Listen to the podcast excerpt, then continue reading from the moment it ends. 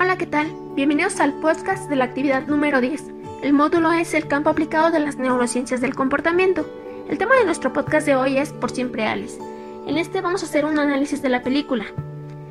El objetivo de esto es analizar la película bajo el tema de la demencia que manifiesta su protagonista, los síntomas en que esta condición intervienen en su vida en un antes y un después de adquirir Alzheimer. Por siempre Alice es una película que nos cuenta la historia de Alice, una mujer plena en su vida familiar, profesional y en su desenvolvimiento social. Esto hasta que comienza a sucederle episodios de desfase de tiempo, así como pérdida de memoria en breves lapsos. Pero este sería el primero de varios síntomas que precederían a un problema de salud a mayor escala. ¿Cómo es que cambia su vida debido a estos episodios demenciales a causa de su diagnóstico de Alzheimer? Alice es una señora entre 45 y 55 años. Tiene una familia de cinco integrantes, tres hijos y su esposo. Es una familia funcional y pues tiene una sustentabilidad económica. Alice, una maestra apasionada por la lingüística en la Universidad de Columbia, logra ser una excelente madre y también ha tenido una carrera exitosa. Entre los primeros problemas que presenta es en el momento de dar clases en el campus. En ese instante ella pierde la dirección de la clase, pero como toda una profesional ella lo logra retomarlo con facilidad. También durante sus rutinas de ejercicio ella olvida el lugar donde está y no recuerda cómo regresar. Otro episodio fue durante una cena familiar donde saludaba dos veces a la novia de su hijo. Ella se preocupa y hace una cita con su médico, el cual le manda a hacer pruebas neurológicas. Y el doctor checó qué tiene o qué detalles tiene de olvido.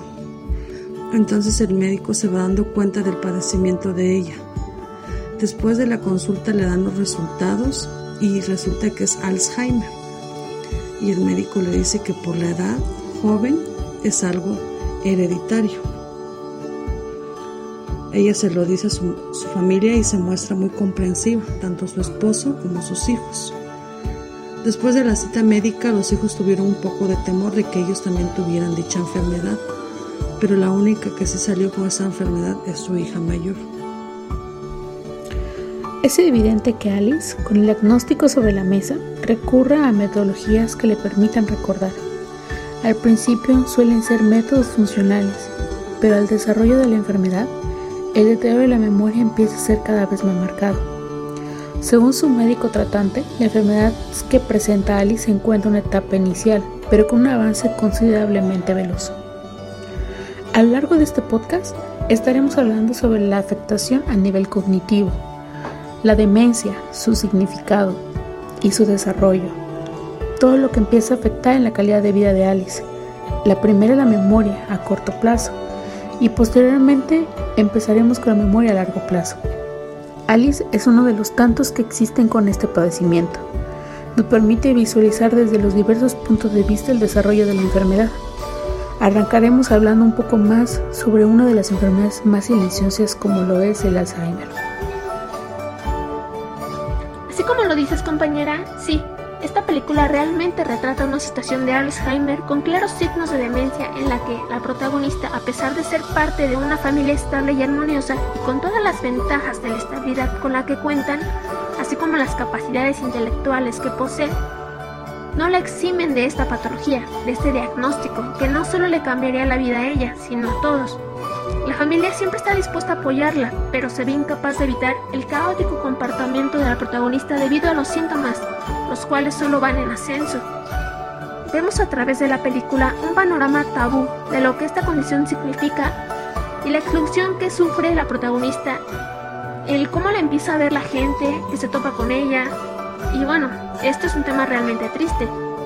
Eh, por su parte, al ver esta reacción, la protagonista adopta un sentimiento de inseguridad respecto a sí misma. Las capacidades intelectuales que ha cultivado desde, hace años se ven mermada con ese diagnóstico y por supuesto, no hay vuelta atrás. Compañera, ¿qué nos puede decir sobre sus síntomas, quizá malinterpretados como demencia? La demencia es el término que le damos cuando nos encontramos frente a una pérdida de memoria y del habla. Esta enfermedad es causada comúnmente por la enfermedad de Alzheimer. Esto quiere decir que es de las enfermedades del cerebro. Es una de las más comunes causando la demencia que con el tiempo empeora. Aproximadamente dos terceras partes de las personas con demencia tienen más de 80 años. Sin embargo, como vimos en el caso de Alice, ella hereda lo que se llama Alzheimer familiar, una variante de la enfermedad que suele ser rara pero es diagnosticada en pacientes entre 40 y 50 años, y su factor denominante es la sustancia que interviene dentro del proceso de transmisión autosonámica dominante. Ese tipo de padecimiento suele ser muy raro y poco común, pero es fácil de identificar a través de análisis clínicos genéticos.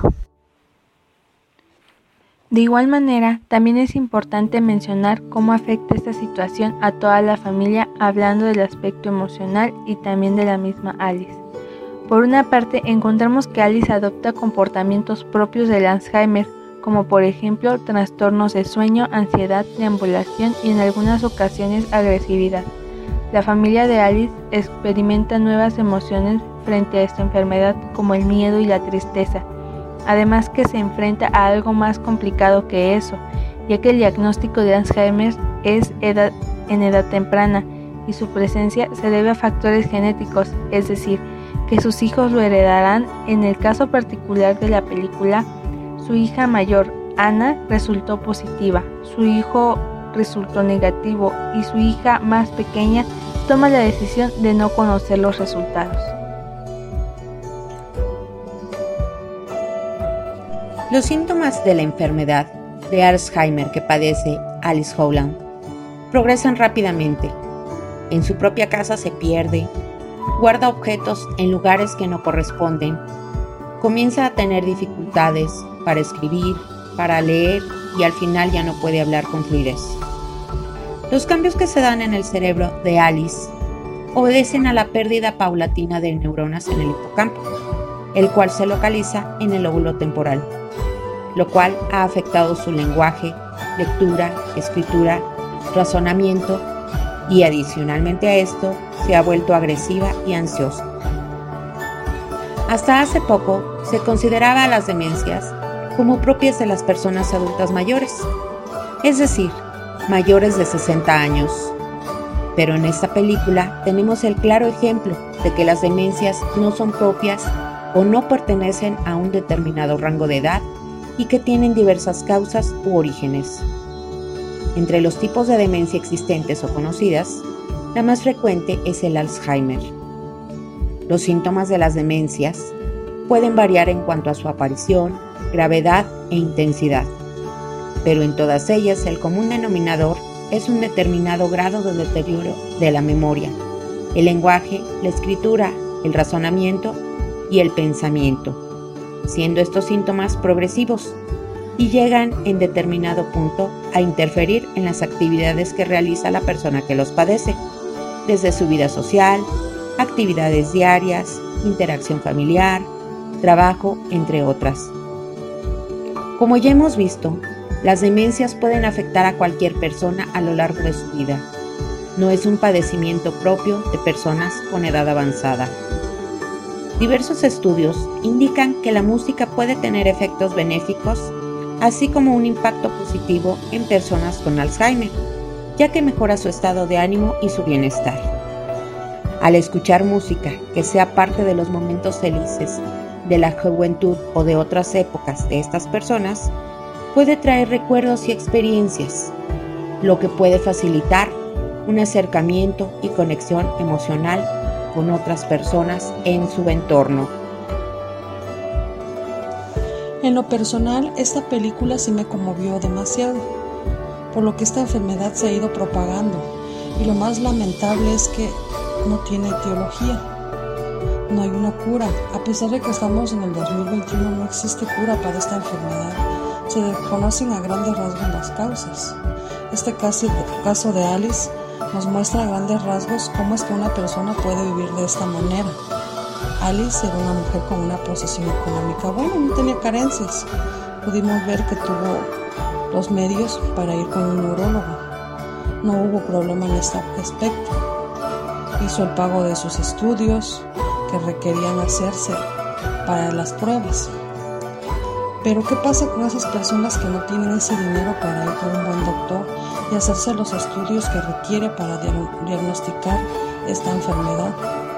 Siento que el gobierno debería apoyar más en estos casos, porque a veces las personas que menos esperamos pueden padecerla.